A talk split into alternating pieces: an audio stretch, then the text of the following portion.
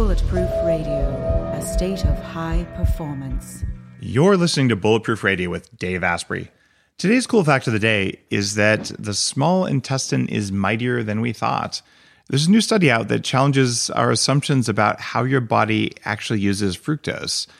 Looks like your small intestine, not your liver, is the first step in processing fructose. And to use fructose, which comes in fruit or high fructose corn syrup or something, your body has to convert it into glucose or other smaller molecules. And we knew that fructose could be metabolized in your liver and your small intestine, but we always thought it was mostly about the liver. The new mouse study says that moderate doses of fructose, like you might find it in honey even, it's transformed in the small intestine and that the liver only steps in when the small intestine is overwhelmed with fructose. So it seems that the small intestine might be your Captain America's shield. So if you have, say, a piece of fruit after dinner, which is something that I would recommend on the bulletproof diet if you're not going on a full keto part of it, that you're doing okay. But if you have a huge, crazy amount of fructose, you're definitely going to jack up your liver. It turns out that fructose is tied to fatty liver disease, gout, type 2 diabetes, obesity, and all sorts of other bad things. You don't want to have more than probably 20, 25 grams of fructose in a day at max. And if you're looking to be full keto, uh, you'd want to have much less than that. And that study was published in Cell Metabolism if you're a geek and you want to find it. Before we get into today's show, what if there was a way to feel younger for longer? Well, there is. Your body needs something called the NAD plus molecule to help you age well. When you're young, your body makes a lot of NAD plus, and that helps you make energy. It helps you keep your DNA healthy, absorb nutrients well, and it protects your cells from stress. But once you hit about 30, your NAD plus levels start to drop. The good news is that longevity scientists have found some things that can help, like niacin, niacinamide, and Niagen. They help your body make more NAD plus even as you age. All three of these are in an amazing formula called Qualia NAD Plus. Check out Qualia NAD Plus risk-free for up to 100 days at neurohacker.com slash dave15 to save an extra 15%. That's neurohacker.com slash dave15, Qualia NAD Plus. It's what I use. Uh, don't know if you know about the Bulletproof cacao butter. This is something you'll find on bulletproof.com. And this is something that I've really enjoyed because – it turns out that where your chocolate comes from and how it's created determine how it's going to make you feel. And what we found is that 80% of South American chocolate sampled recently in a third party study had mold contamination in it. And that's because about 64% of the microbes used to ferment chocolate create mycotoxins. And those toxins, even at levels that are safe for commodities, can contribute to you not feeling great, but they're not going to kill you. So they're considered safe because they're economically feasible.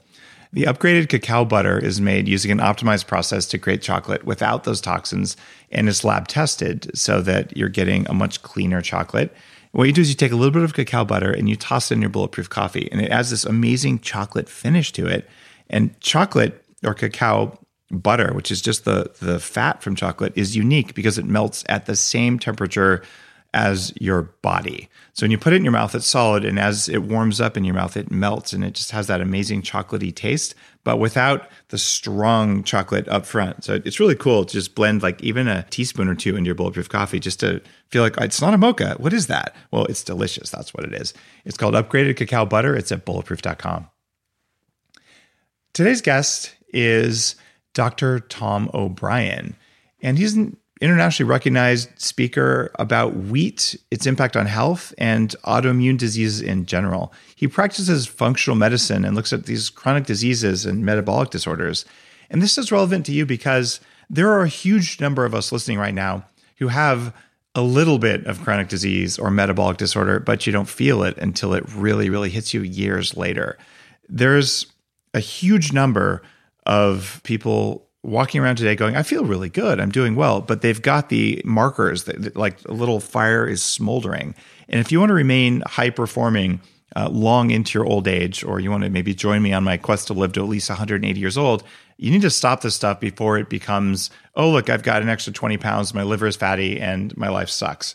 So I invited Tom on the show today to talk about well, what's going on in this thing? He just did a docu series called Betrayal: The Autoimmune Disease Solution, and just came out with a book called The Autoimmune Fix. So you want to know if you have this going on, and more likely, someone in your life has it going on, and what the early signs are, and what you can do to stay strong for a very long time. Tom, welcome to the show.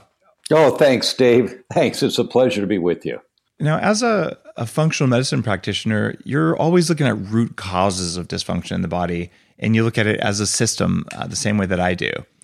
And what made you get into looking at the body as a system instead of uh, well, what a lot of medical practitioners do, which is sort of, you know, well, this is a liver, this is a kidney. They don't really have that much in common. Well, it started uh, before I actually even got into my internship that my wife and I could not get pregnant. And I called the seven most famous holistic doctors that I'd ever heard of at that point. This was 1979. And um, I was able to reach all of them. And I asked them, What do you do for infertility? And they would say, well, Do you know what a category one is? And I'd say, No. And they say, Learn. Okay. Okay. And I'd write it down. and I wrote down um, the notes talking to these seven doctors, and I put a program together, and we were pregnant in six weeks. My neighbors in married housing heard about this. We lived on campus at the time, and they'd been through artificial insemination. Nothing had worked for them. And they asked if I'd work with them. And I'd say, well, I don't really, sh- sure, why not? She was pregnant in three months. So before I got into practice, we had people coming to us because we were telling our friends we were so excited that we were pregnant and uh, moving forward. And we tell you know our, our friends, and they tell their sister in Wisconsin. And I went to school in Chicago, and so someone the sister would drive down from Wisconsin and come to our our dorm room. You know, I'm living on campus, and and and I, I was treating them, and I, I was called into the president's office one day, and he's uh, he said, "Doctor Tom, rumor has it that physiological therapeutics are being administered on this campus outside the confines of the clinic." And I said, "Doctor Jancy, no." And he said, "We must be cognizant." Of the laws and regulations. I fully understand. Thank you, sir. And I kept doing what I was doing.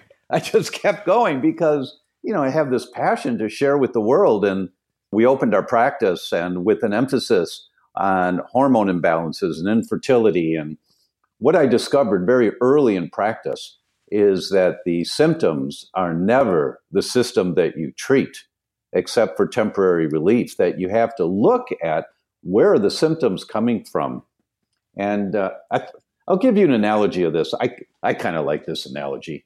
When you go to the doctor with symptoms, irrespective of what they are, it's kind of like you've fallen over a waterfall into the pond below, you know, and you swim up to the surface and you spit out the water, right? And, and you're trying to stay afloat in the pond of blood sugar problems or diabetes, or in the pond of recurrent miscarriages, or in the pond of chronic fatigue. Whatever the pond is that you're stuck in, you're trying to stay afloat and everyone's looking for a life jacket to stay afloat in the pond of their symptoms. And that's important. But once you've got a life jacket on and you're okay, you're stable at the moment, you have to swim over to the side of the pond, get out of the water, walk up the hill, go back upstream to figure out what the heck fell in the river that eventually took you downstream and falling over the waterfall. That's functional medicine. Is what is it that's going on way back there? that that has triggered or is fueling whatever the symptoms are that you have going on right now. It's funny that you started with fertility because all animals, you know, single-celled organisms all the way up, you know, plants, humans, the, the number one thing we're going to do is, is, respond to an immediate threat.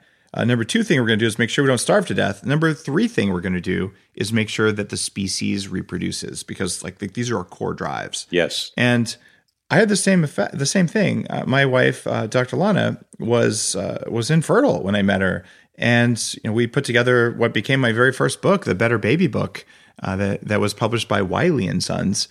And it, it turns out 1,300 references in, like, yeah, let's turn down inflammation in the body, and autoimmunity is a part of it. And here you were doing that, you know, 25 years earlier. We have a, and we'll just call it an, an epidemic of IVF, where in vitro fertilization can absolutely help you have a child when you'd otherwise be unable to do it. But before you do that, you might want to just consider getting your house in order because Um, that's what Lana's doing with her. You know, her clients are usually like you know CEOs and Hollywood people now. And it's amazing what happens when you take people who can't even succeed with IVF. You get rid of their autoimmune problems, get rid of their inflammation, and then all of a sudden they're getting pregnant. And it's exactly right. It's it's really satisfying to know this core thing that's so important to so many of us. It can be done, and inflammation is at the root of it. And oftentimes, what you're putting in your mouth is part of it. Well, here's a heads up. This is this okay. is a heads up for all the guys out there. They did a meta analysis that was published last year. A meta analysis is when you look at a number of studies on one subject. And it was 186 studies that they looked at. And the subject was sperm count in healthy men. Oh, be- yeah. Between 1974 and 2011. So 37 years. Has there been a change in sperm count in healthy men, not infertile men, in healthy men in the last 37 years? The consensus statement was there's a 59% reduction in sperm count in healthy men. Now, what that means, scientists worry about extinction of a species at 72% reduction in sperm count. We're at 59% in 37 years. What the heck do you think is going to happen in the next 15 to 20 years? I, I can tell you, I am not, after I did the research for the Better Baby book, uh, I am not at all worried about a global population problem. Uh, we we are solving that ourselves because right. if you look at this over the course of the next you know 100 and 150 or so at least years I'm going to be around, we are not going to be having babies as easily as we do now unless we do something about it. And it starts with our soil and it ends in our guts and in our bodies. And I, I like it that you're talking about this in your work. Um, talk about uh, what what's going on with autoimmunity. Is autoimmunity on the rise as well? You know, it uh, it's so on the rise in the last 30 to 40 years. And what most people and even doctors don't put together is that we think the number one cause of getting sick and dying, morbidity and mortality, is cardiovascular disease. Well, every doctor knows or should remember from their studies that cardiovascular disease, the plugging up of your pipes, atherosclerosis, is immune driven. It's an autoimmune mechanism. So, this topic of autoimmunity really becomes a primary concern for all of us. But we've never looked at it that way. So, once we understand this, that this is prevalent in almost all of us, that it's an autoimmune mechanism, meaning your immune system attacking your own tissue, whether it's your blood vessels, or components in your blood vessels, the fat, fatty membranes of the blood vessels, or it's your brain or your joints or whatever it is, when your immune system is attacking your own tissue, that goes on for years. It's called the spectrum of autoimmunity. It goes on for years before you ever have a symptom. I'll give you an example because this study was a paradigm shift for me back in 2003. Dr. Melissa Arbuckle, an MD PhD, she went to the VA and she looked for people with lupus, the autoimmune disease lupus. And she found 132 people in this one VA center that were being treated for a diagnosis of lupus. Now, if they're being treated in a VA center, they're veterans. If they're veterans, they were in the armed forces.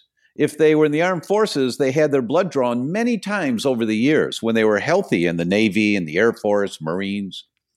And what most people don't know is that the government has been saving and freezing most of that blood since 1978. They've got tens of millions of samples of our service people's blood. So, Dr. Arbuckle. Hold on a second. Yeah. Uh, does this mean that vampires run the military? Well, you know, that's a really good question, Dave. I really don't know why they're doing this, but they're doing it. You know. no, it's awesome they're doing it. So keep going. I love this study, by the way. Thanks for talking about it. Yeah, yeah. So uh, uh, Dr. Arbuckle knew this, and she asked for permission to look at the blood of the currently diagnosed autoimmune patients with lupus when they were healthy in the Navy or in the Coast Guard or the Army. She got permission, and what did she find? There are seven antibodies to lupus, and all seven antibodies were elevated years and years before there were ever any symptoms. Years. Now, why do you have antibodies to your own tissue? If you get a blood test done for a physical, they look for antibodies to your thyroid, comes back and says you're normal, you know, you're in the normal reference range of antibodies to your thyroid. Why do we ever have any antibodies to our own tissue.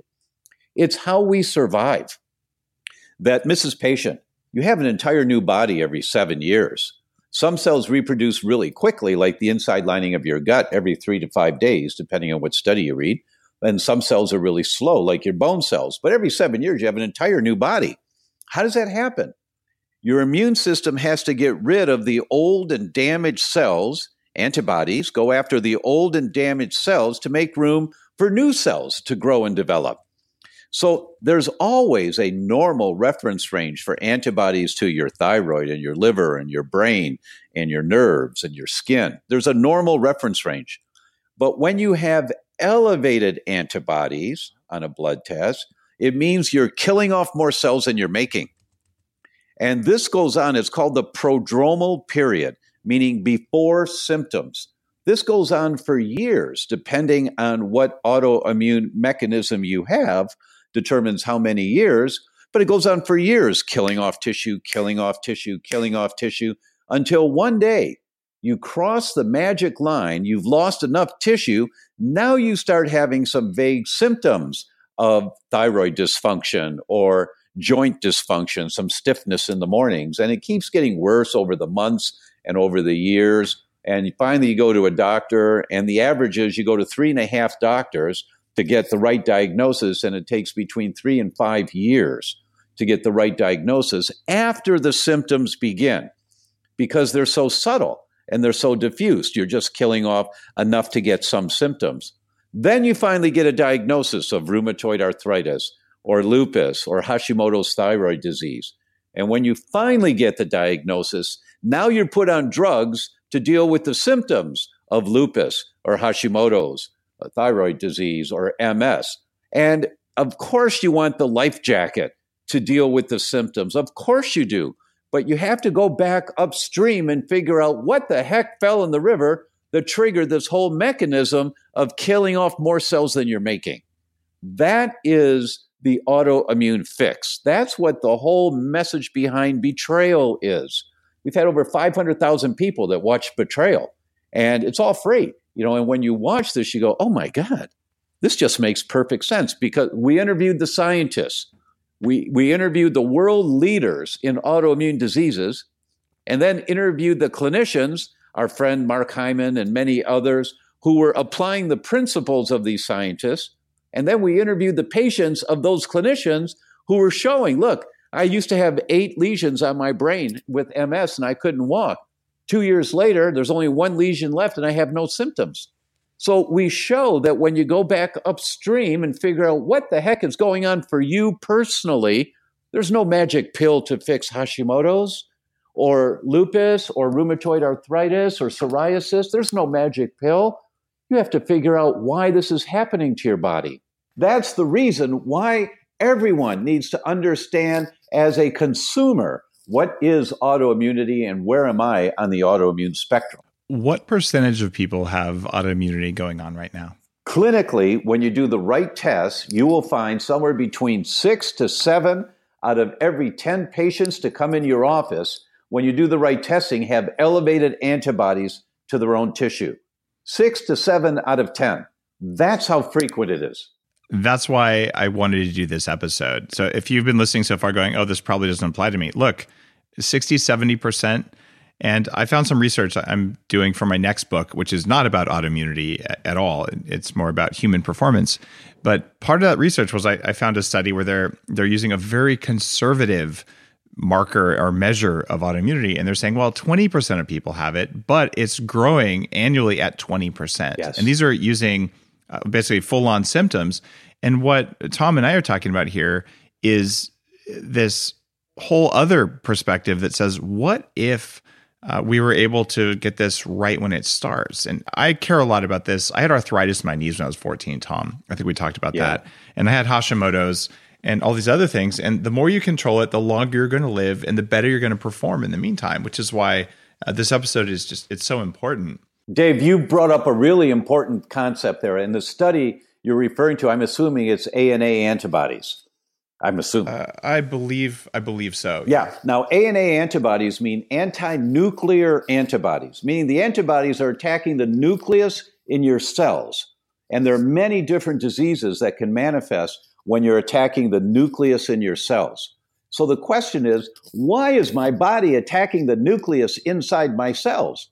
And the answer is that the, there's more than one answer, but the majority answer it's the environmental toxins that are accumulating in your body. The bisphenol A, the mercury, all, all of the crud that we're exposed to every day that minute amounts, it's not a big deal, but it accumulates and accumulates and accumulates until you cross a threshold. When you cross the threshold, your immune system says, that's it, no more. And your immune system starts attacking to go after that. It doesn't it doesn't just accumulate, uh, which is which is a big issue. It also cross reacts. Exactly. Exactly. One of the things that just drives me nuts. I've looked a lot at the what mold toxins. These are toxins that we didn't introduce into the environment. They're ones made by Mother Nature that cause autoimmunity. And they'll say, "Oh, the level of this one's safe," but oh, if you put it next to this other safe level of another one, they cross react with each other and then these two safe levels together are not safe at all. And then you stack that with mercury and you stack that with these other things that are the coatings and whole grains and all. And what you get is people who will do these short-sighted studies oh eat a lot of whole grains because over the course of 90 days it lowers cholesterol or yeah. some other kind of relatively meaningless thing. Uh, but then over the course of 20 years uh, you're really not going to like your life. No, right. And it it's that short-term versus long-term study thing and this idea that medicine wants to study a single thing. What does that toxin do? But we don't live in a world with that toxin. We live in a world of an environment with millions of variables that change every second and your body measures them and reacts to them. All the time. And, and that's what we're getting to. Exactly. Like, so, so, what are the biggest triggers? You mentioned mercury you mentioned bisphenol a uh, i'm assuming glyphosate is in there. What are the other big toxins that are actually causing these multi-decade things that you can detect now that aren't going to hit you for 20 years? For the vast majority of people the most common source of toxins that trigger your immune system eventually to protect you is what's on the end of your fork. Amen, brother. That's it. Sorry, guys. You know, it's what you chew. Well, I can have a little this once in a while. No, you can't. You, you can't fool your immune system. What What about your macros? Like, like what, what what about your calorie counting? Yeah. well, you know, historically there was some validity to thinking that way. But as science improves, we hope that the scientific mind also improves, right? In the bulletproof diet, I'm like, first step one, stop doing the stuff that makes you weak. And the stuff that pisses off your immune system makes you weak. And then eat the foods that are full of energy and flavor and stuff like that. But I think a lot of us have just gone down this path of food is fuel. It's no, food is actually toxins and fuel yeah. and nutrients. Yeah. And if you look and you ignore the toxins and you look only at energy and you look only at nutrients, you're missing it. And, and so that's why this autoimmune perspective that you've got is so important. Uh, let's zoom in on grains. Like, like talk with me about the differences between a wheat allergy, gluten sensitivity, gluten intolerance, celiac disease. Because sure. I get all these yahoos out there saying, well, only 2% of us have celiac, therefore we should all have like gluten smoothies. Right. Uh, what's the deal? right, sure. Um, so let's break down the different categories of problems to wheat. The first one, the most common that we're familiar with, is when a doctor does pinprick tests on your back to see if there are some foods you're sensitive to. And wheat is one of those foods that can come up. If you have a reaction there, that's called an allergy because it stimulates an, an immune reaction called IgE. I, there are five different immunoglobulins. IgE is the one that's related to allergies, and that's histamine responses. Do you want to know if you have too much histamine? A simple test to look to see if you have too much histamine right now. When you have excess amounts of histamine, you're red. You're red. Meaning, do you have red cheeks? Well, I've always had red cheeks. You've always been inflamed. You know, that there's some trigger you have for excess histamine. The test for that, just pull your shirt up and just scratch your tummy, not hard where you're tearing skin, but just scratch it like a modest little, you know, stimulating scratch three times. One, two, three. Wait 15 to 30 seconds and look to see if you can see the, the scratch marks. If they come out as red streaks, that's excess histamine. That's suggestive of excess histamine. It means there's something in your body that your, your body's producing histamine because something you're putting in there is triggering an immune reaction. Tom, I'm, I'm trying to do this, but but my, my abs are just so rock hard. I'm really having a hard time with it. Just a minute. I'm going to pull out my violin to play it for you, Dave. I'm so sorry. I'm so sorry. I'm totally kidding. so, uh, allergy, wheat allergies are the one that most people are familiar with. With wheat, the second most common one because of the science, there's over 20,000 studies, literally 20,000 studies on celiac disease. And celiac disease is when you have a sensitivity to wheat and it manifests as chewing up your gut. And uh, when your gut gets all chewed up, there can be a lot of different manifestations. For every one person with gut symptoms with celiac, there are seven that don't have gut symptoms. They've got brain symptoms or skin symptoms or some other symptoms, but their symptoms are because their gut's being chewed up and because of nutrient insufficiencies and systemic inflammation and other reasons. But celiac disease is when your gut's being chewed up from a sensitivity to wheat. The third category is non celiac wheat sensitivity. And that's the big kahuna picture. Non celiac wheat sensitivity can manifest as brain dysfunction, uh, autoimmune brain disease, um, skin disease, joint disease. There's no tissue in the body that might not be affected by a sensitivity to wheat. I'll give you an example. In the presentations I do to medical groups, I often start with this study a three and a half year old girl that um, she was diagnosed with celiac disease. She had lots of gut problems. So um, they, they did an endoscopy. That's where they put her under a general anesthetic and they put a tube down her throat to look at her stomach and look, look in her intestines and snip out a little piece of the intestines to look at under a microscope. And they found out, yeah, she's got celiac. Well, she had a reaction to the procedure, and it took a couple of weeks for her to get back to normal again. But when they did that procedure, the um, gastroenterologist said, There's something wrong with your daughter's eye. We're going to get you in to see an ophthalmologist right away.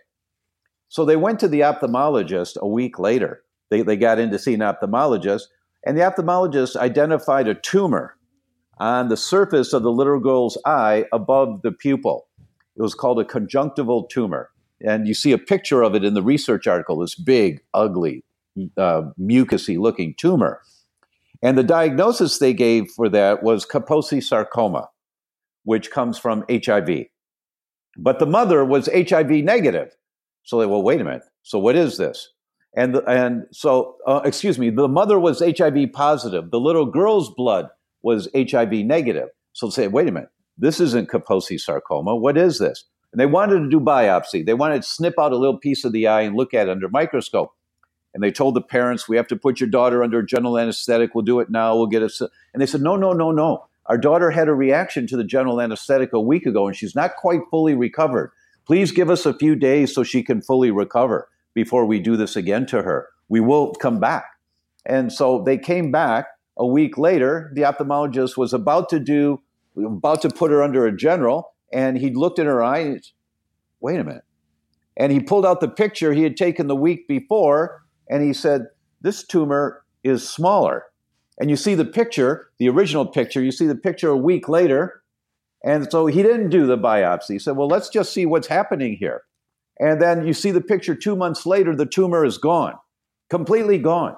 And the only thing different they did was the day the little girl was diagnosed with celiac disease, they put her on a wheat free diet. Nothing else. No drugs, no med, nothing.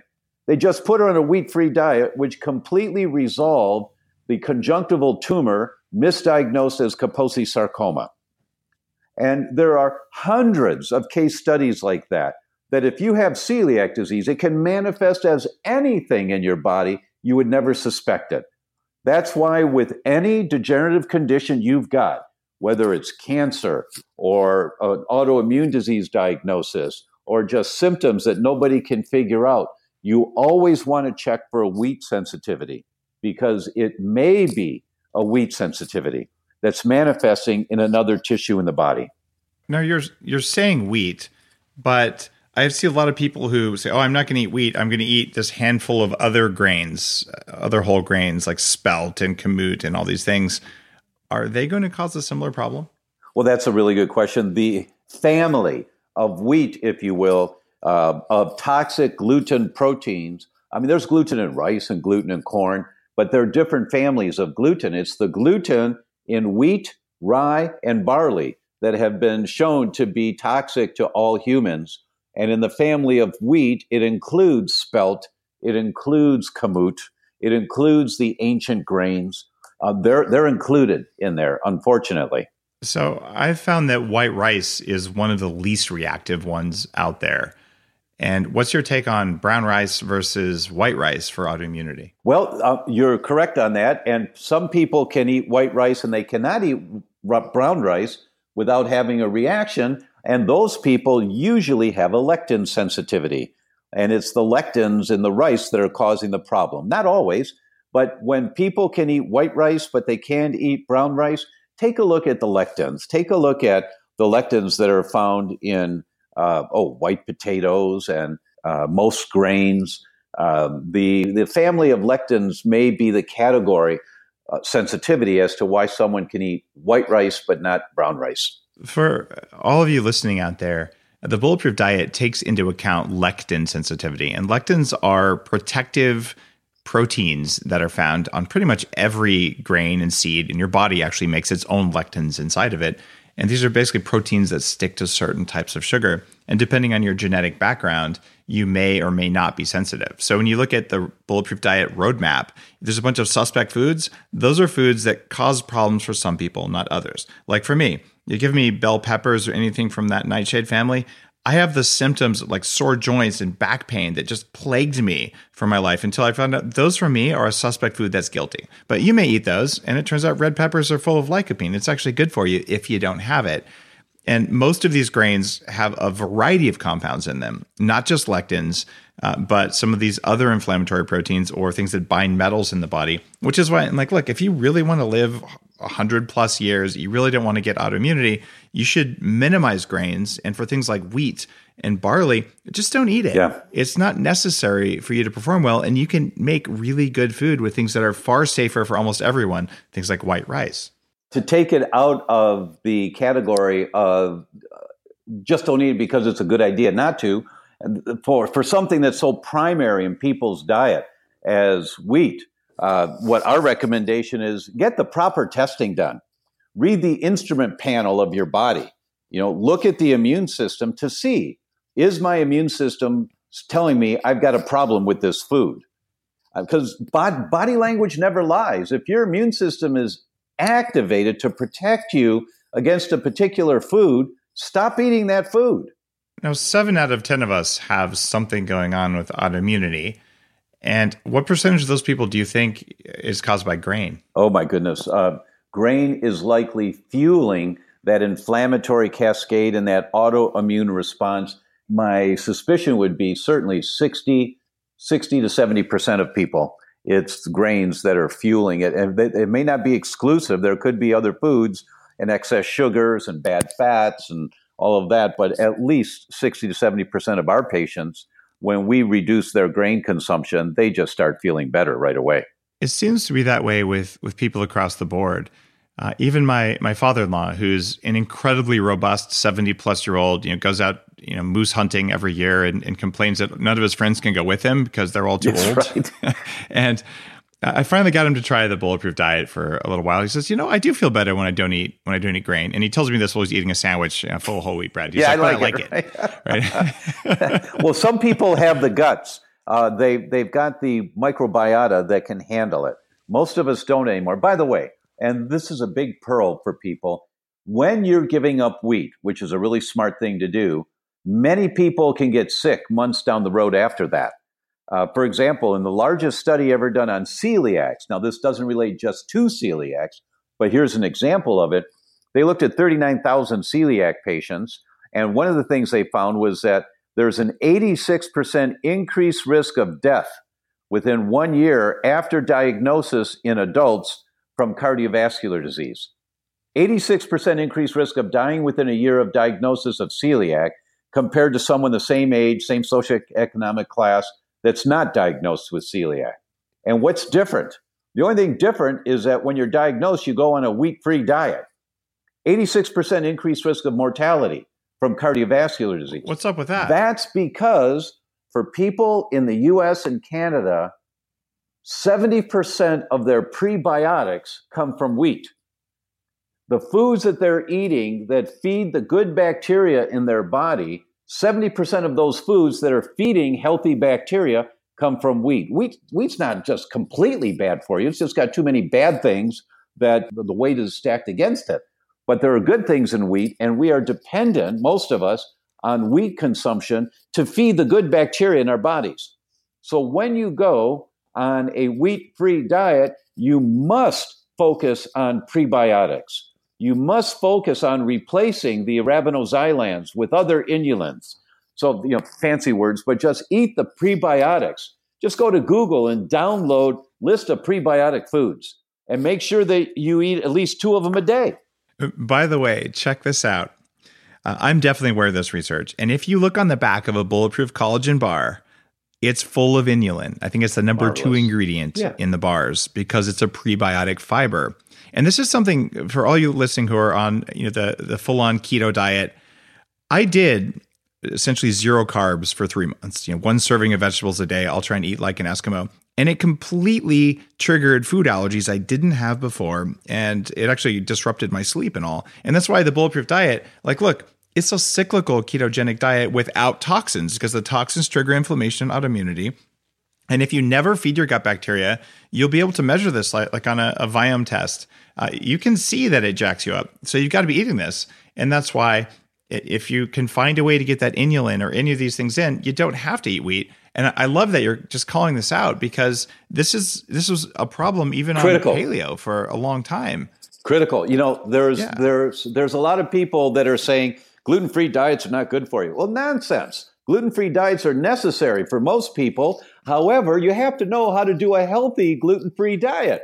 So we tell all of our patients, you say, listen, here's what you do. When you go shopping, you're buying your vegetables, always get organic, critically important, get organic but buy a couple of every root vegetable that's there turnips, parsnips, rutabaga, uh, Jerusalem artichokes, sweet potatoes, carrots. And every day you have a couple of root vegetables and download the list of prebiotic foods and, include other prebiotic foods like bananas in your diet, artichokes. And just make sure every day you're getting a few of the, prebi- the foods that are high in prebiotics so you can feed the good bacteria in your gut.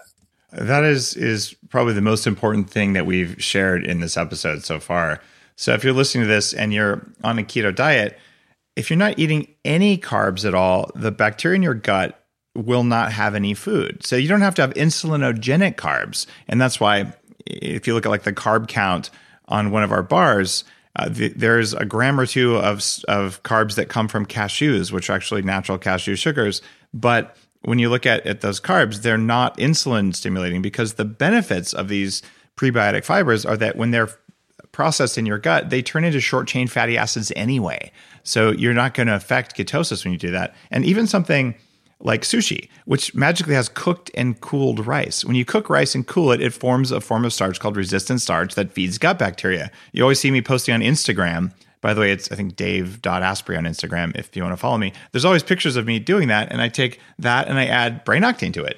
And I do the brain octane oil because it gives me ketones even though I had the carbs. So I don't get cravings, but I fed my gut bacteria and things work really, really well for me that way. Critically important for all of your listeners who are dialing down their diets and really focusing on fine tuning for high performance. You've got to have prebiotics. If you don't, your, your probiotics die. When they die, when the good guys die, the bad guys that are stronger and more resistant, but just minor amounts of them, they, they don't have the armies suppressing them anymore. They rear their ugly heads three, six months down the road, and here come more autoimmune mechanisms because you've got this toxic bacteria causing intestinal permeability getting into your bloodstream, and your immune system starts working overtime trying to protect you from this stuff let's talk a little bit about intestinal permeability, which is a very exciting topic. You know, I, I see it trending on Google. Oh, actually, you don't. So, uh, what is uh, what is intestinal permeability, and just walk me through how that works. Mrs. Patient, your intestines are a tube. It's 20, 25 feet long. Imagine you've got a donut, and you could just stretch a donut out, one big long donut. Look down the center of that donut. That's your digestive tract, right? So when you swallow food, it's not really in your body, it's still in the tube. Now, that tube is lined on the inside with cheesecloth. So only really small molecules can get through the cheesecloth into the bloodstream. That's one of the reasons why your intestines are 20, 25 feet long, because proteins have to be digested. So now I'm going to go to proteins and I'll come back to the tube. Think of proteins like a pearl necklace. Hydrochloric acid made in your stomach undoes the clasp of the pearl necklace. Now you're holding a string of pearls. Your enzymes made by the pancreas and the gallbladder and the liver and the microbiota in the intestines, the enzymes act as scissors to cut that pearl necklace, the proteins, into smaller clumps of the pearl necklace. Smaller clumps of amino acids, smaller and smaller, snip, snip, snip, snip, snip, until they're down to each individual amino acid, the pearl of the pearl necklace, each individual pearl. Those individual amino acids can go right through the cheesecloth into the bloodstream. Then your body can use those amino acids as building blocks to build new muscle, new brain cells, new enzymes, whatever it is you need. But they're the building blocks of your tissue. It takes a lot longer to break down the proteins in prime rib than the proteins in a banana. That's why your intestines are so long, because snip, snip, snip, snips got to occur all the way down the intestines. But the intestines are lined with this cheesecloth.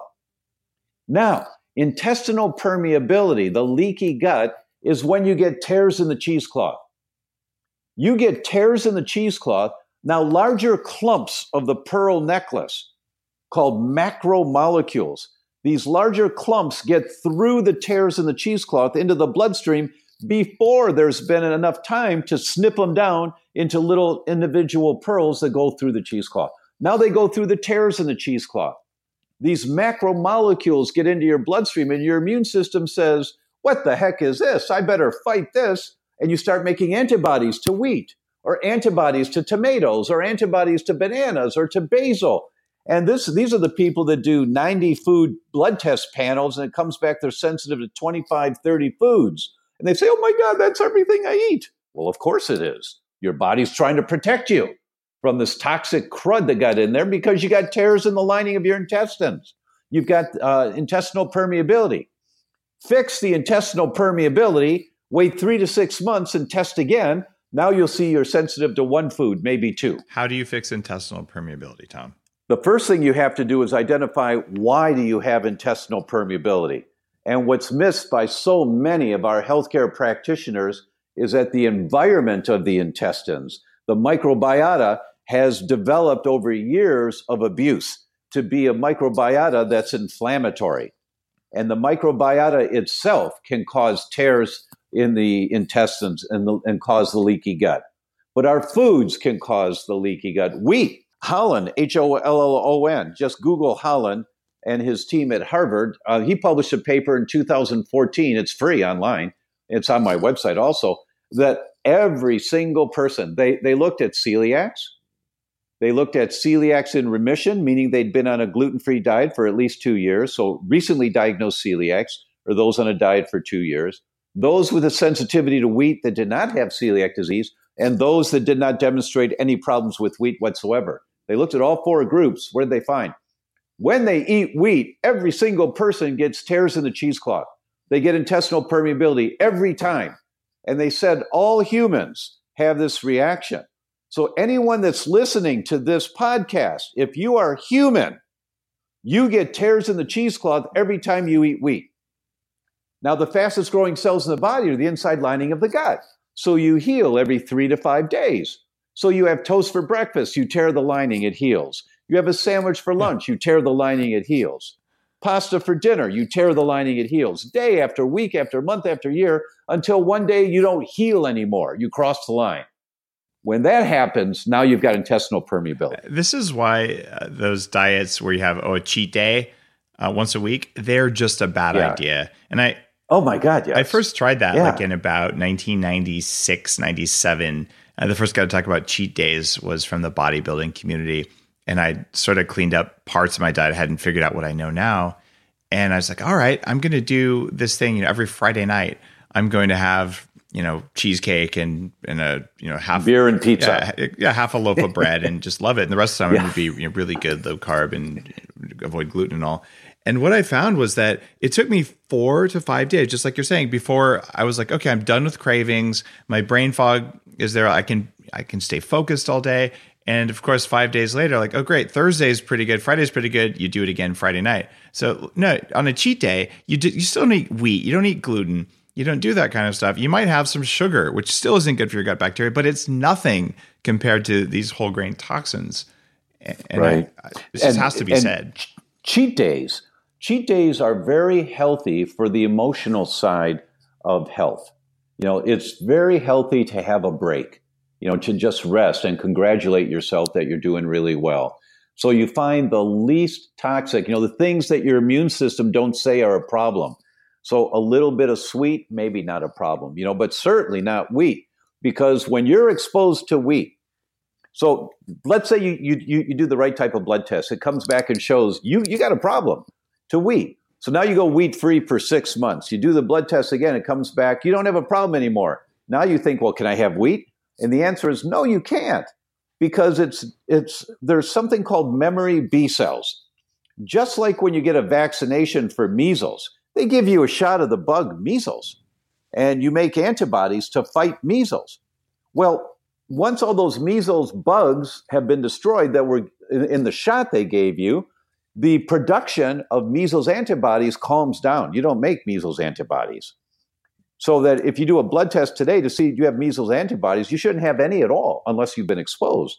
But if you're ever exposed again, there is now what's I, call general measles this memory B cell is produced to measles.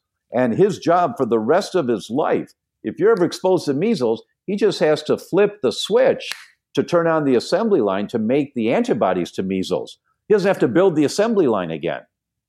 That's why if you go to Africa, you need vaccinations months and months ahead of time for yellow fever and dengue fever, all these weird diseases. But if you go back 15 years later, you just need a booster shot two weeks before you go. You just have to wake up general yellow fever. General yellow fever is called a memory B cell. You have elevated antibodies to wheat, you now have memory B cells to wheat. They never go away. So if you clean up your diet, six months later, you see that, oh, look, the antibodies are all gone. I can have wheat now. No, you can't. But, you know, we say this to patients all the time. If you want to try, go ahead. You'll see, and we'll do the blood test again in a month, and you'll see the antibodies come back again. And then if your weak link in the chain is your brain, you start attacking your brain again from these wheat antibodies. So when people do that, not not many people will go through it three times like the blood test. They'll just say, okay, okay, and then they'll abide by it because they know they feel worse when they do it. But those that do it, I've never seen anyone able to eat wheat again.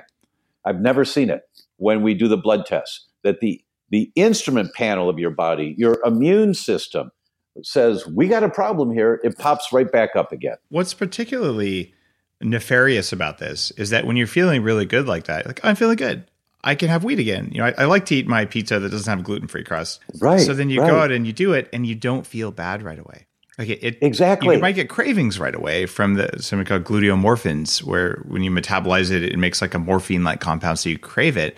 But then it's like a month later, like, oh, you know what? I've got these love handles I didn't have before, and my brain isn't quite as sharp, but it, it's a slow decline. But if you're looking at your blood work, that first meal is going to be triggering that inflammation, but it takes a while for the inflammation to like soak in throughout your tissues.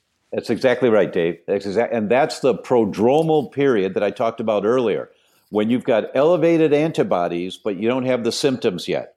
So you go back and eat the food again. You develop the antibodies to the food they get turned on right away, but it takes about a month before that you, you can measure the elevated levels, three weeks to a month. But that mechanism turns right back on. And then if your genetics say that your brain's vulnerable, that's where the antibodies will start being produced to your brain. That's the prodromal period. And you go right back to producing lesions in the brain. And here comes the MS again for those people that had reversed their MS. That's what you see in betrayal. You know, you see people just testifying to this and what their experience has been. And they get it now. You know, it's kind of like they read from the book, the true book of life. If uh, I've never thought of it this way, you know, but if you want to know the book of life to live a long life, ask your body, learn how to read the instrument panel of your body, your immune system. Yeah, it's it's pretty important, and you're talking about some testing there. But I've got one more question about this trigger for gluten. When I was looking at uh, doing my documentary on toxic mold called Moldy Movie, and if, if people are interested, moldymovie.com. And I, I went around, I found several studies that show that if you're exposed to a water damaged building, one that has toxic mold growing in the walls, and this is something that probably 100 million people in the US are having specific health problems with right now, and somewhere between 60 and 80% of buildings have some water damage from condensation in the US right now, according to the people I interviewed. But some species of toxic mold have the same protein on them that's on gluten. So even if you're not exposed to gluten, if you're exposed to basically breathing the stuff in a building, it can trigger that same antibody reaction in uh, in you. And what do you think about environmental toxins that you breathe from these these molds that don't belong in our houses as being a trigger, even for original gluten sensitivity or casein sensitivity?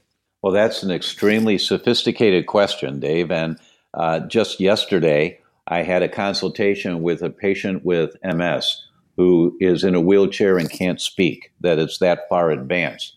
And she's been squeaky clean, swear it's been squeaky clean, no cheat days with wheat for three years now, two or three years. I think it was three years. And yet her test just came back sky high antibodies to wheat. Where's the trigger coming from? And top of the list is have you ever checked your house for mold? and do you, uh, Mrs. Patient, if you go out, if you go out for a week or two weeks on vacation or something and you come back, do you have to open the windows to air the house out? Well, yeah. You got mold in the house. Yep. You know, and and have your house tested. So, Tom, I, I started a company about three years ago called Homebiotic that makes a probiotic you spray around your house that eats uh, toxic mold. It's, it's a, a bunch of different soil bacteria whose job it is to keep mold away in soil. And we just got our test results back three weeks ago from a third party lab. And they showed that even after, if, if they sprayed drywall with this stuff, even after two weeks in a 96% humidity environment at you know 100 degrees Fahrenheit, you know, a, really warm, moist environment that would cause any drywall to sprout with toxic mold, uh, that th- there was 100% protection against it. And even wow. and after a month, there was 80% protection, but the unprotected drywall was basically half destroyed after a couple weeks. And wow. like for me, I, I really inoculate my environment in my house, in my car, and places like that because this is a trigger that's as important as what you eat. If you're breathing something that pisses off your immune system, you get inflammation. If you're eating something that pisses off your immune system, you get inflammation. So you have to uh, look at your entire environment like that. And I kind of feel for people who are saying, "Well, I'm doing so much in my diet," and they go home and like, "But your ceiling tiles are all stained," and that's as important as what's on your fork. And, and it's it's that complexity that I think is m- really messing up a lot of science, where they're trying to boil this down to a single variable. But it, yeah. it's that old story. And you've got a thumbtack and three of your fingers. Well, I took it out of my little finger. No, that wasn't it. So you put it back. And you took out the next one. You got to do all of them at once. Uh, what are the other things, though, that might be autoimmune triggers that people don't think about? Two comments I, I want to make on what you just said. Uh, in functional medicine, it's called the tacks rule. You know, you sit down on two tacks, it hurts a lot. Take one tack out, sit down again, you don't reduce the pain by 50%. exactly. right? um, and this thing about mold, it's critically important. We know that one of the five types of Alzheimer's is called inhalation Alzheimer's. And Dr. Dale Bredesen, the guy who's on the front line with the research on this now says that he estimates up to 60% of Alzheimer's patients actually have inhalation Alzheimer's, that that's the trigger that yep. set off the inflammation in the brain. It's a critically under recognized component. So, what you're talking about with Homebiotics, I wasn't aware of this. And this is that's a really important field that we all should be looking at. So, thanks for that. Uh, you're welcome, Tom. So, the, the trigger is uh, for autoimmunity number one, food, number two, what you inhale, number three is bacteria, lipopolysaccharides. Lipopolysaccharides, or LPS, is such a huge topic that very few are talking about. Uh, yes. Uh, this bacteria in our gut, the exhaust from the bacteria in our gut is called LPS. And you, if you want to know how bad LPS is, the most common cause of death in the US, I believe it's still the most common, is called sepsis. Sepsis, most of our elderly that die of disease die of sepsis, meaning their bodies are just full of toxic bacteria.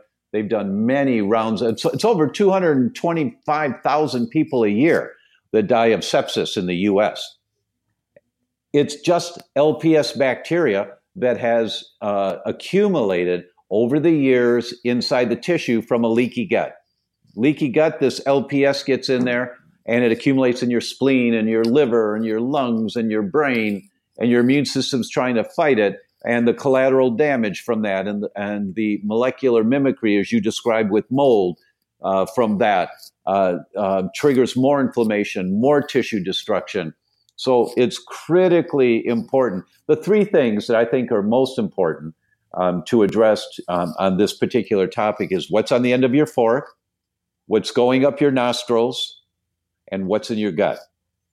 You attack those three. You spend three months, four months, six months focusing on dialing down on this, learning those three categories and what works for your body and what doesn't. You will help enhance years and years more of quality life for you, for yourself. I, I love those three pillars. And if you only do two of the three, you don't have a stool that'll stand up on its own. Uh, do you see what I did there? Stool. Yes, Sorry, I did. Since yeah. we're talking about that was podcasts. cute. That was cute. I, caught it. I, I only caught it after I said it. I'm like, oh man, that was bad. Uh, anyway, um, the the thing about LPS in the gut is so critically important, and I've been doing a lot of work lately with Viome, uh, Yes. which which is a really interesting way of looking at your gut. And I got my my test results back, and um, I've had 15 years of taking antibiotics every month because of just chronic strep throat and sinusitis uh, as a as a child and as a teenager. Funny, those are symptoms of living in a water damaged building. It turns out I was in a basement that had been flooded and not cleaned up properly because we didn't know that in the 70s and 80s. So I had all these Yeah. symptoms of it. So I was getting my immune system just whacked repeatedly and then whacking my gut. So those are like two of the the three pillars there. And of course, I was eating lots of, of gluten and wheat. So I, I had done all three of them wrong. And LPS is uh, is a major part of this, and what they found in the Viome test was that I that basically my gut bacteria showed a, a heavy insult, but that it was recovering because of the way that I eat. But I still do have some LPS forming bacteria, and we all do uh, in our guts. But that uh, basically mine were being kept in check because I'm on a high polyphenol diet. These are these plant compounds uh, that you get when you eat the brightly colored vegetables and herbs, spices, coffee, tea, chocolate, uh, things like that. And, and so, even though there were some species there that that they were basically being pushed down, but that I, I, I still had room for improvement. But one of the things I found on my own path here, when I learned about the science of this, when I was writing the Bulletproof Diet, are there's these two compounds that are protective for LPS. One of them has been known for 5,000 or more years. It's called activated charcoal. And of course, yeah, Bulletproof makes one of these. It binds to LPS in the gut.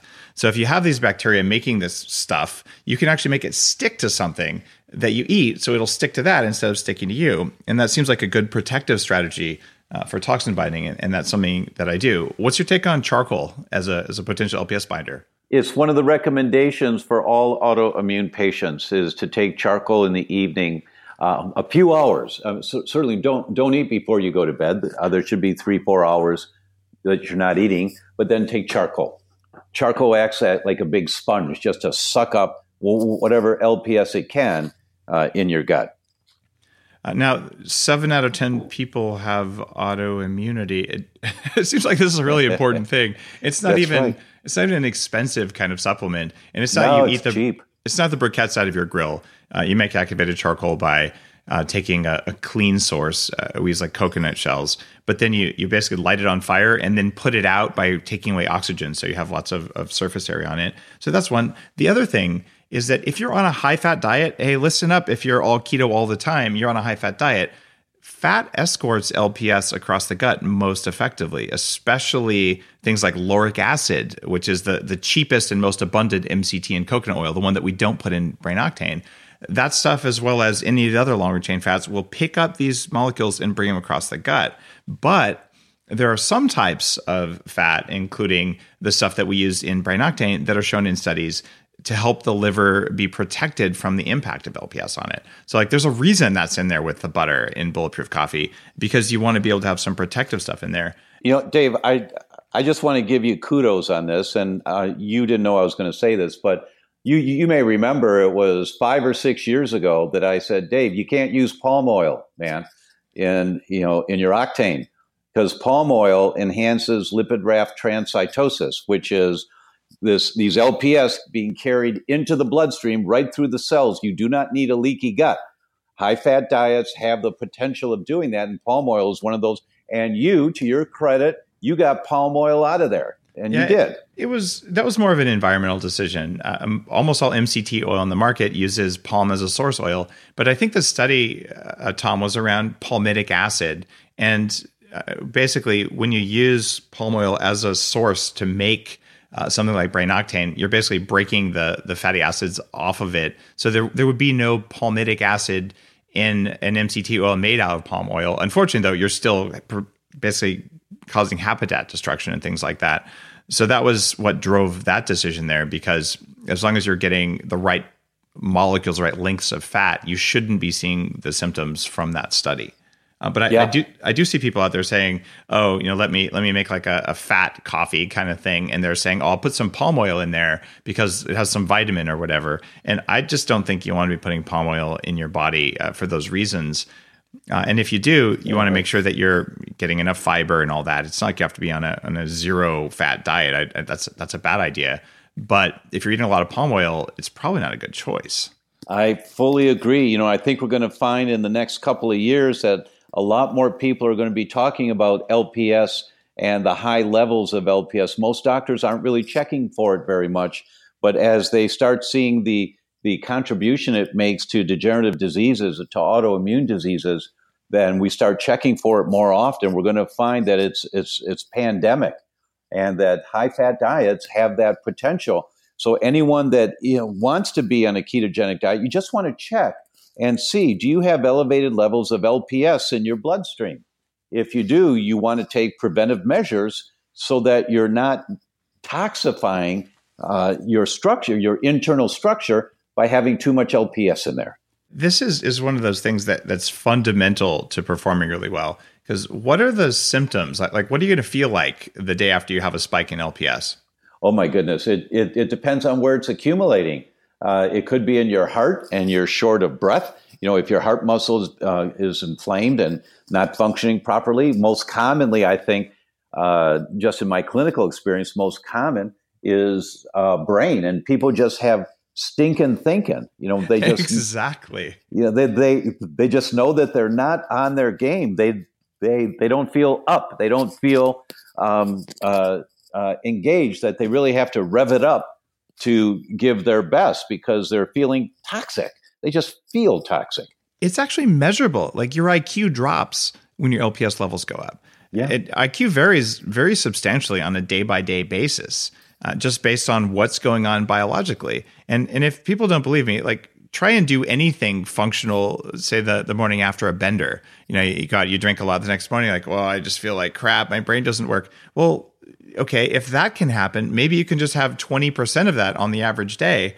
And when I was interviewing uh, Dr. Daniel Amen, um, who's you know Change Your Brain, Change Your Life, uh, Amen Clinics same thing. Uh, in fact, it was I think in Moldy, it, the quote was like, "You can lose 15 IQ points from toxin exposure, just like that. You can add that back in by removing the toxins, eating the right foods, and then there's other brain training and brain enhancing and nootropics and things like that. But so if you're listening to the show right now and you're going, "What does, what does that have to do with me?" Look, even if you're relatively healthy, if you do stuff that causes LPS to spike because your gut bacteria is wrong, you can have a brain that's functioning 10% less than you're capable of tomorrow based on what you put on your plate today. Yes. Yes, exactly right. Exactly right. You know, on those days when you feel on and you're just sharp and everything's great and you see the world with clear eyes, why don't we feel that way every day? It's, it's because what you're putting in your body is having an effect on how your brain and nervous system is registering and responding to the environment you're in. That's what affects your day to day performance more than anything else. I mean, you got to get good sleep and things like that. But I, I have a deeper, maybe more personal question for you, Tom. You talk about in your book how you can eliminate trigger foods and things that you're basically allergic to and fix your gut and then you can reintroduce those trigger foods. I don't mean things like wheat or something like that but a lot of people have this leaky gut problem going on. They're allergic to everything they eat. And let me tell you what happened um, with me and i want to get your advice on this. When i was doing uh, research that led up to writing the bulletproof diet i wanted to uh, sort of test this eskimo style diet. So i went for uh, three months with one serving of veggies a day and I ate lots of fat and some protein and was you know, really careful about it and, and, had all the problems I mentioned earlier on the show. But one of the food allergies that I got from that that I did not have before uh, was eggs. And eggs are like something that are a super healthy food for you if you could tolerate them. And so I I eliminated eggs from my diet. I fixed my leaky gut and and I'd say I'm probably 70% less sensitive to eggs than I was, but I want to eat more eggs and just because the egg yolks are so full of phospholipids, they're good for you. But I haven't fully eliminated that. So, what do you tell to people who have developed a food allergy they didn't used to have? They fix their gut, they eliminate it for six months. What are the other tricks for giving yourself, uh, basically undoing the damage you might have done with a high fat, zero carb diet? Yeah, yeah, good question. And uh, in in my experience, there's one answer, and only one answer that I know of that looks long term. You know, with with the vision of uh, health and vitality for many, many years to come. And that answer is rebuild a healthier microbiome. It's the only way that I know of to be exposed again and not have an inflammatory response. That um, using the panel, such as Viome's panel of evaluation, to see what's my current state and how do I get to where I want to go in terms of my microbiome? How do I get there? Uh, so, first, where is it? What's the deficits? What are the things that are way out of balance? And then how do I get to where I want to go? And apply the principles and then recheck. Six months later, you recheck. So it might take a year to two years uh, to rebuild the microbiome that would allow you to have eggs again. Uh, but for some people, if that's a genetic vulnerability, like wheat, there's no question on wheat, uh, it, memory B cells. Now, and if you talk to immunologists, anytime you have elevated antibodies to foods, if you have elevated antibodies, you're going to have a memory B cell to that food. So, but only immunologists talk about that. Gastroenterologists don't talk about that. Um, internal medicine docs don't talk about that. So they think, well, you can have a little once in a while depending on how you feel. But immunologists say, absolutely not, because you trigger this whole prodromal period to come right back again. So the only way I know around that and it has to be confirmed by repeat checking of your immune system's uh, uh, monitoring. Uh, the only way I know around that is to rebuild a stronger, healthier microbiome. I would say I'm definitely pretty far along on that front, and I've got some some tweaks I'm playing with right now, and I'm I'm planning to write a post on how I reversed my egg allergy because I'm I'm mostly there but there's probably some hacks to be done around uh, changing or just digesting or removing memory B cells from the body or otherwise engaging them. And this is uh, sort of where functional medicine gets to be really interesting, where as biohackers, we want to have control of our own biology. And if my body is inappropriately targeting molecules that it doesn't need to for my long term health and safety, there is a control mechanism, a reprogramming mechanism in there, and we will find it. And this is pretty cool because if you're listening to this and you're saying, well, I can't eat this food, maybe you have a genetic reason, like with lectins from nightshades or grains or something where your people didn't eat it. You are not going to eat that. You'll never thrive on that. Right. And who knows, maybe that's hackable. But for the rest of the stuff, if you're fine on it, you got exposed like I did. Uh, it was, you know, not just to that that diet, but also you get exposed to some mold at the same time. All of a sudden, literally from one day to the next, you can't eat stuff anymore we are going to get on top of that. We're going to be able to, whether it's an injection or some other kind of thing, we're going to own all that over the next five to 10 years. Because, Tom, when you talk about this stuff, when you write it in your book, it comes out and now all of a sudden it's it's in our, our public discussion and then the functional medicine guys the immunologists we're all going to be working on this stuff and saying all right there's a huge market for this and we will get to the point not so far away where we're going to be able to say whether it's a capsule a pill, a lifestyle thing. Who knows? You might, you know, run an electrical current, but we're going to get there. And I'm incredibly stoked because we're about to understand why now that we understand what. And you're really doing a great job of of spreading the word about what's going on, and then we can fix it. Well, that's really exciting, Dave. It really is. There, there's a lot of research right now in the world of celiac disease and wheat sensitivity. Lots of different teams are working on uh, pills or enzymes or uh, uh, genetic modifications that they're trying a number of different approaches to see how can we help people eat wheat without triggering this immune response. And you know, the key, of course, is going to be a reprogramming uh, and it seems to me that reprogramming has to be comprehensive so that you can't expect to reprogram to eat wheat and then go around eat sliders every day, you know, or drink a six pack. Uh, that that uh, it really is reprogramming for higher function and allowing to eat certain foods that you currently can't eat. I, in my limited experience, I think demands that you are living a high performance life in terms of taking care of your machine. If you treat your body like a Lamborghini, it's going to run like a Lamborghini. If you treat your body like a Rambler and expect it to run like a Lamborghini, you're going to be in trouble. That's a, an apt analogy. I can tell you that if I was running, you know, uh, General Mills or, or, Coke or Pepsi or you know, one of the companies that, that has highly affordable, highly palatable food that's sold on a mass scale, I'd be putting my R&D department looking at gut bacteria that can properly metabolize the types of food they eat because I would actually love it if I could just go out there and eat complete and just crappy junk food and I had like super engineered microbes in my stomach that would just turn it into like, you know, DHA and EPA and all the right building blocks and we might actually be able to do that someday. I love sliders. You know, I love sliders. Yeah. I, I dream of sliders that I grew up on, you know, and Big Macs and yeah, I, I, I agree. It, it, it, would be marvelous to have a microbiome that can say, all right, bring it on. I'm ready for it. So, so may, maybe that's the direction. So if, if you're heading R and D at one of these big companies, and I know there are a few R and D people listening to the show, like go out there and make us some microbes that can completely eat the worst junk food and just completely like break it down and make us feel great. Because I will take that probiotic every day for the rest of my life, and then I could just like eat whatever was in front of me whenever I wanted to, and not get fat and not get in, inflamed and not feel crappy. So like that's actually where I think we're going to get the world to the point where we take care of the world around us, it takes care of us, yes. and we still have control of our own biology. And, and that's that's like the most epic future I could think of. Not where we get to just pig out on junk food all the time, but where our resilience as a species just goes up because we start paying attention to what's going on in our guts. Yes. Amen to that, Dave. Amen to that.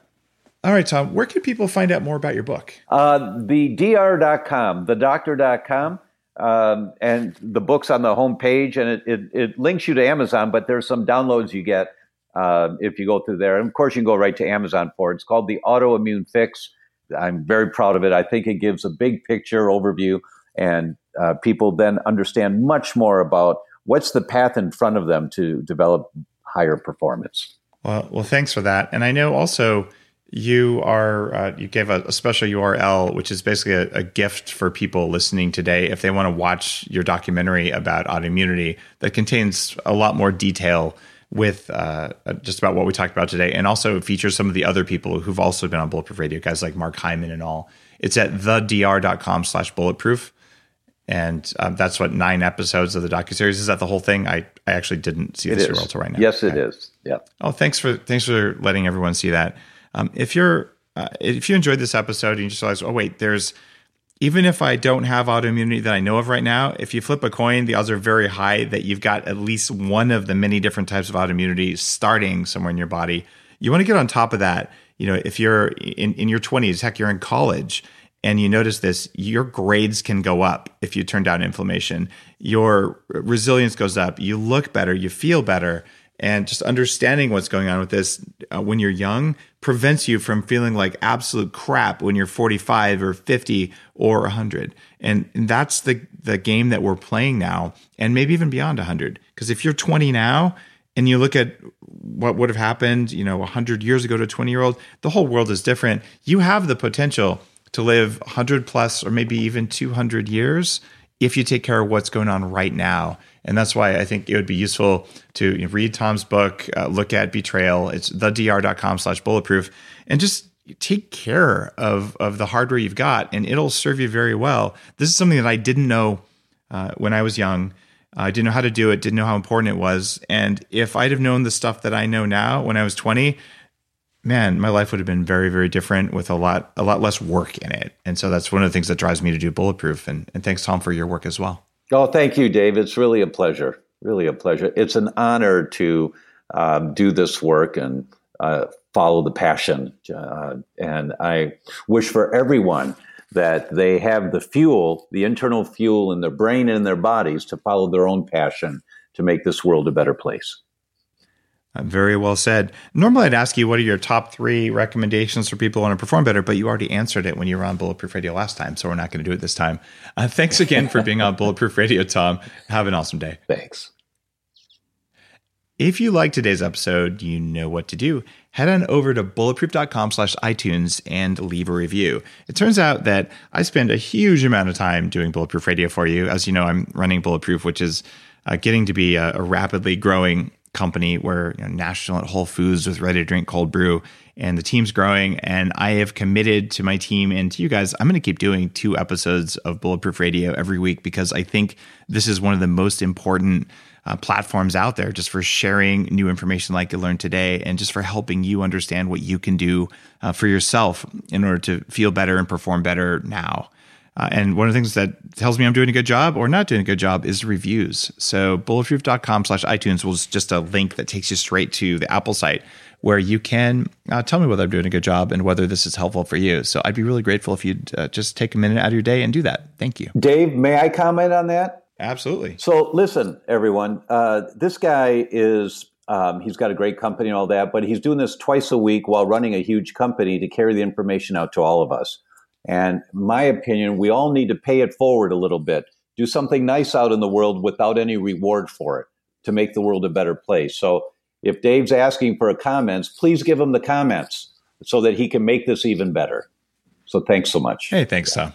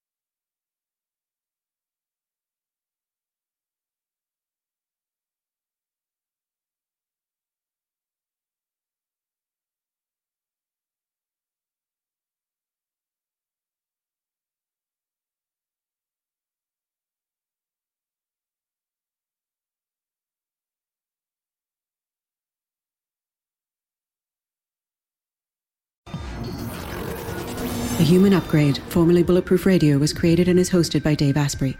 The information contained in this podcast is provided for informational purposes only and is not intended for the purposes of diagnosing, treating, curing, or preventing any disease. Before using any products referenced on the podcast, consult with your healthcare provider, carefully read all labels, and heed all directions and cautions that accompany the products. Information found or received through the podcast should not be used in place of a consultation or advice from a healthcare provider.